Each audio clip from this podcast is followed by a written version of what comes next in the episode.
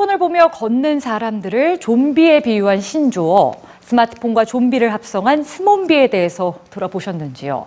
우리나라뿐만 아니라 세계적으로 스몬비들의 사고 소식이 끊이질 않고 있습니다. 이 스몬비의 안전을 위해서 도시엔 새로운 안전시설들이 등장하고 있다고 하는데요.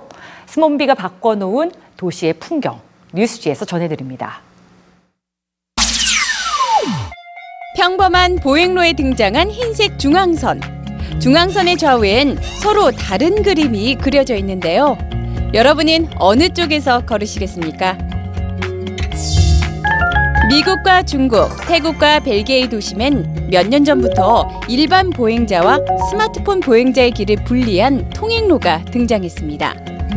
최근 미국의 한 쇼핑몰에 설치된 스마트폰 사용자 전용로에 대한 홍보 영상입니다.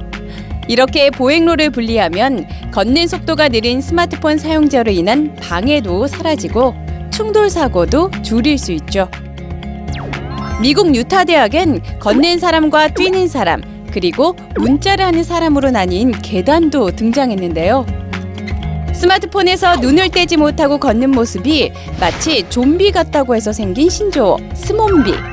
실제로 사람들은 스몬비 상태에선 낯선 자세를 취하는데요.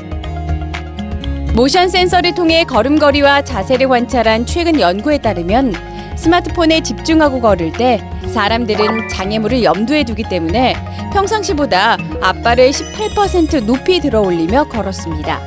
걷는 속도는 40% 느렸죠.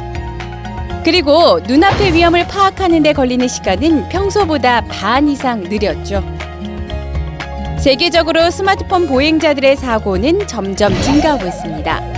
최근 남아프리카 공화국에서 제작된 이 동영상은 큰 인기를 끌었는데요.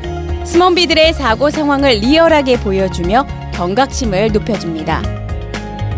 각 도시는 스몬비의 사고를 막기 위해 그들의 눈높이에 다양한 안전시설을 설치하고 있습니다. 신호등을 바닥에 설치하는 도시들도 늘고 있죠. 하지만 스몬비를 위한 다양한 안전시설이 불행한 사고를 줄여줄지는 미지수입니다. 스몬비에게 가장 필요한 안전장치는 걷던 걸음을 잠시 멈추는 단순한 습관 아닐까요?